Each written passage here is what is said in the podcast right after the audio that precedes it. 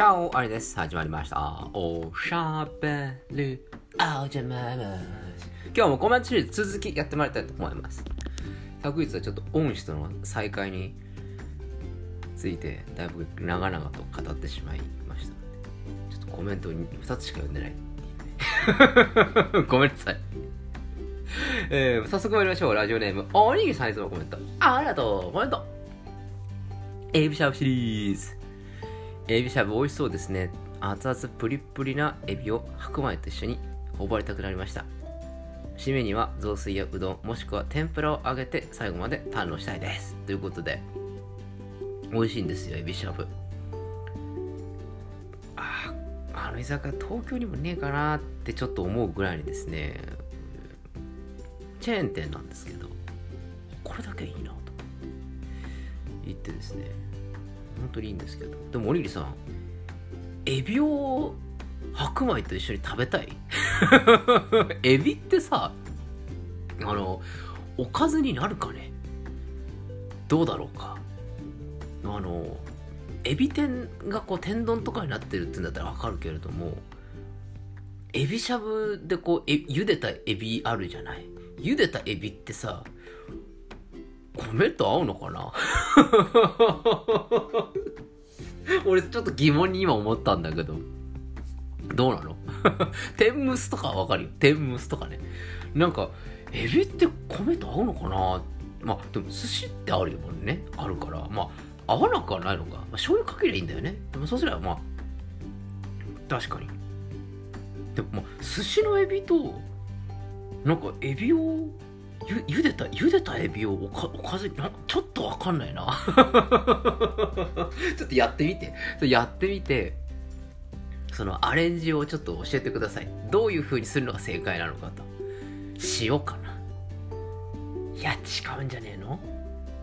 タルタルかけちゃう。ソースは多分違うよね。醤油かな。醤油なんだろうなちょっと続報お待ちしております。えーどんどん参ります。ラジオネーム、おにぎりさん、いつもコメント。ありがとうコメント。今年も、ボージョレ・ヌーボーが解禁しましたね。街で目にするたびに、アリさんを思い出しちゃいます。2022年版、アリさんのオールヌメ赤ワインのつまみシリーズを聞きたいです。ということで、えーボージョレ。あの私あんまりボージョレ好きじゃないんですね。まあこれ、こちらの放送でも多分したと思うんですけれども、ボージョレ・ヌーボーっていうのは、その年に一番最初に、まあ、取れたみたいなあの感じのワインっていう、まあそういうことなんですよね。で、まあ、要は、あの、浅漬けみたいなもんなんですよね。つまり、ワインって大体、こう、樽の中でこう、熟成させるじゃないですか。だからこう98年のなんとかとか2006年のなんとかとかって言うじゃないですか。ボジョレ・ルーブは1年しかこうやらないのでこういわゆるライトボディと言われているんですね。あのワインの中赤ワインはライトボディミディアムボディフルボディってこうだんだん重くなっていくんです。で一番軽いやつがライトボディになるんですけれども街に溢れているボジョレ・ヌーボーというのは基本的にはえー一番新しいものなので、ライトボディのものなんですが、私はあまりライトボディの赤ワインは好きではないんですね。なんかジュース飲んでるみたいで。こういうこと言うと怒られちゃうんですけど、私は基本的にフルボディをですね、濃いやつを飲むのが好きなんです。まあ、突き詰めていくと、レッドウッドになっちゃうんだけど、レッドウッドはミディアムボディなんだけど、ミディアムボディなんだけど、結構フルボディ近めのカリフォルニアワインなんで、まあ、あれとですね、ボジョレ・ヌーボーを比べるとちょっとこう、やっぱこう違うかなとかって思うんですけど、ただですね、一個だけありまして、ボジョレ・ヌーボーも高いボジョレ・ヌーボーはうまいです。あと、ボジョレ・ヌーボーを、えー作っている地区の、えーヌーボーでないもの、ボージョレ、ボージョレの地区にある赤ワインっていうのは結構美味しいです。私の経験則からいくと。あの、私が行ってるあの渋谷にあるですね、あのまあ、ちょっとしたこじゃれたワインバーがあるんですけど そこのマスター曰くあのボジョレ・ヌーボーは微妙だけどここの地域で作っているワインうまいんだよっていうのを教えてもらってそれこうそこであそれによく飲んでますどうでもいいですね。えー、オヌヌメ赤ワインのおつまみはですねあのー、そうだな。まあ、チーズになっちゃうんですけどあこれまた話長くなるけどちょっとまたこれまた別機会に話しますね。あのまあ一番最近僕ハマっているというか、まあ、昔からやってはいたんだけどもオリーブオイルあるじゃないですか。オリーブオイルに塩を入れてそれをフランスパンにつけて食べるっていう。これがもう赤ワインのつまみの中ではまあチーズとかねあのー、なんかいろいろあると思うよ。あると思うんだけど結局突き詰めるとオリーブオイルに塩をぶち込んでそれにバゲットをつけて食うっていうのが一番ワインに合うんだよ。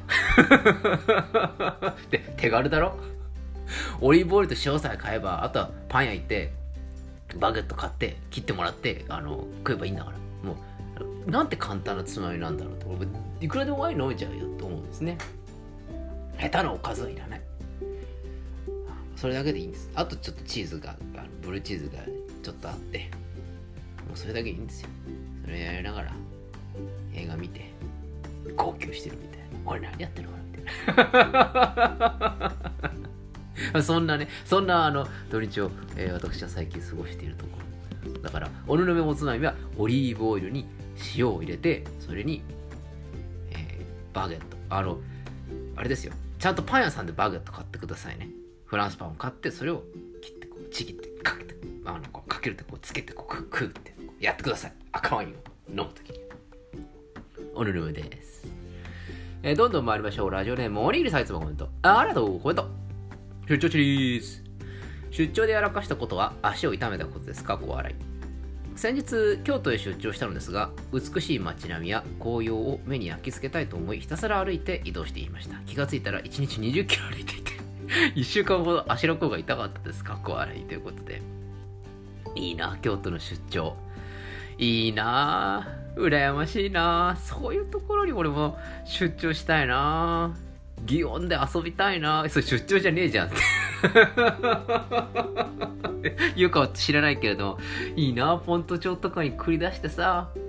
ちょいなちょいなっつってさちょっとさいいな羨ましいな。鴨川のさ納涼床でさビール飲みたい。いやそれ出張じゃねえじゃんってあの。いいないいな羨ましいな。いいな。俺行くとこ全部田舎なんだよな。本本社に行くとさ怒られるしさ。もう大変なんだよ。まあ20キロ歩く。まあでも京都行ったらまあそれぐらい歩くっていうのはなんかわかる気がしますね。京都はやっぱりこう寺とかこう街並みとか見てるというのがこう醍醐味じゃないですか。なのでこう、まあ、僕20キロ多分歩けないと思うけどやっぱ10キロぐらいは歩いちゃうのかなっていうそんな気はしますね。まあ2日に分けてとかだと思うけど。1キロ20キロだとね。1日20キロか。ちょっと僕は、まあ、23週間はもう歩かなくていいかなってちょっと思っちゃうかなと思います。おにぎりで3思ってしても足の甲が1週間痛くなるんですね。革靴とかでやってたんじゃないのそれ。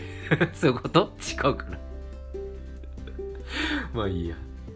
ぜひ足の方いたわっていただきたいと思います、えー、どんどん参りましょう。ラストコメント。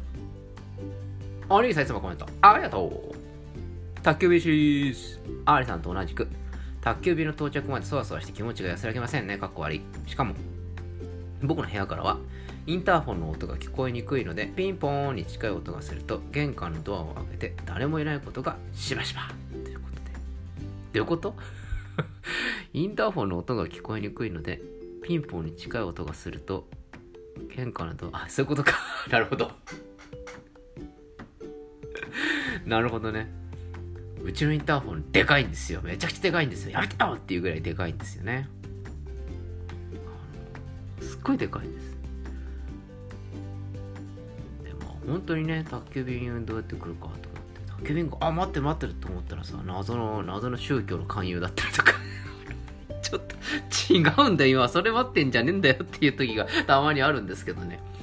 日曜の午後だっつって酒飲みながらボケーっとしてる時にこれかなと思って待ってると。謎の宗教の勧誘だったりするんでちょっと違うんだよ。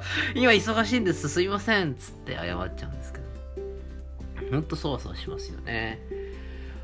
なんかいい方法なのかね。本当にこうやっぱ大きい灰っていうのかな。やっぱあれがいいのかな。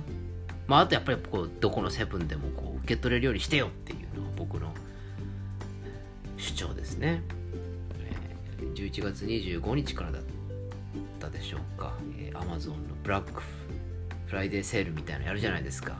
皆さん。買いすぎちゃダメですよ。ボーナス払いとかなんとかっていうのを当てにして買いすぎちゃダメですよ。リボ払いとかダメですよ。あれはもうあのー破産の階段登るですからね。あれをやり始めたらダメですよ。うん。リボ払いにするんだっていう風になるんだったら俺に一言言ってくれ。俺が貸してやるよ。ボーナス払いで貸してやるよ。ちゃんと良心的な金利で貸してやるからよ。リボ払いはやめとけ。本当に。ということでございます、えー皆さんコメントありがとうございます。これからもたくさんのコメントお待ちしております。えーそれでは今日はこの辺で。お開き。おやすみなさいか。おはようございます。また明日お会いしましょう。アディオス。